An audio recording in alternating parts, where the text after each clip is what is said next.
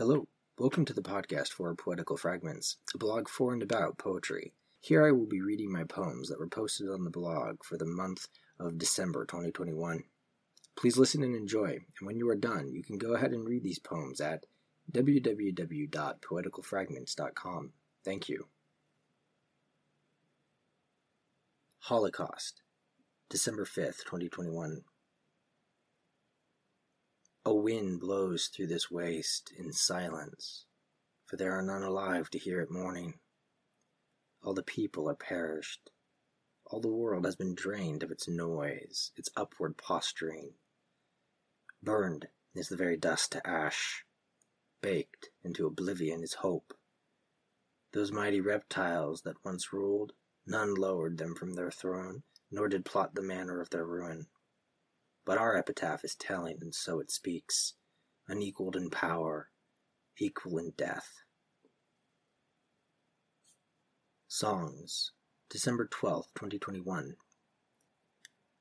Subtle songs rise softly in me. They flutter, bracing against my throat. I cannot contain them long. As tides flow up and down, so in me they stir, the beating of my heart keeps time, and my lungs keep rhythm with the winds, as I breathe in the world spirit, and the blood goes to and fro. So I sense the truth at last within, to feel the contours of being's trace, as I might see some passing face. Now I sing the surmounting song of this space where I belong. Oceanic Meditation December 19th, 2021. On a day, wet and weary, when all was grayish, down to the coast I went to ponder. I watched the ocean swells rise and sweep away the sands that time has shaped to pieces that alone are not, but together are the shore. And I find myself wandering by the waves, and I feel the ages themselves witness in me the same sight I see but eternal in their extent. My life is but a flash of lightning that passes and may sound a thunder, but then is gone and cannot be retrieved. Odd it is how the waves are both forever there and gone again. The surface of the sea is made of them always, but not one lasts longer than the life I leave. This whistling wind is everlasting too, but each passing gust gives a timelier gift, the voice of the nameless that ever seems to speak.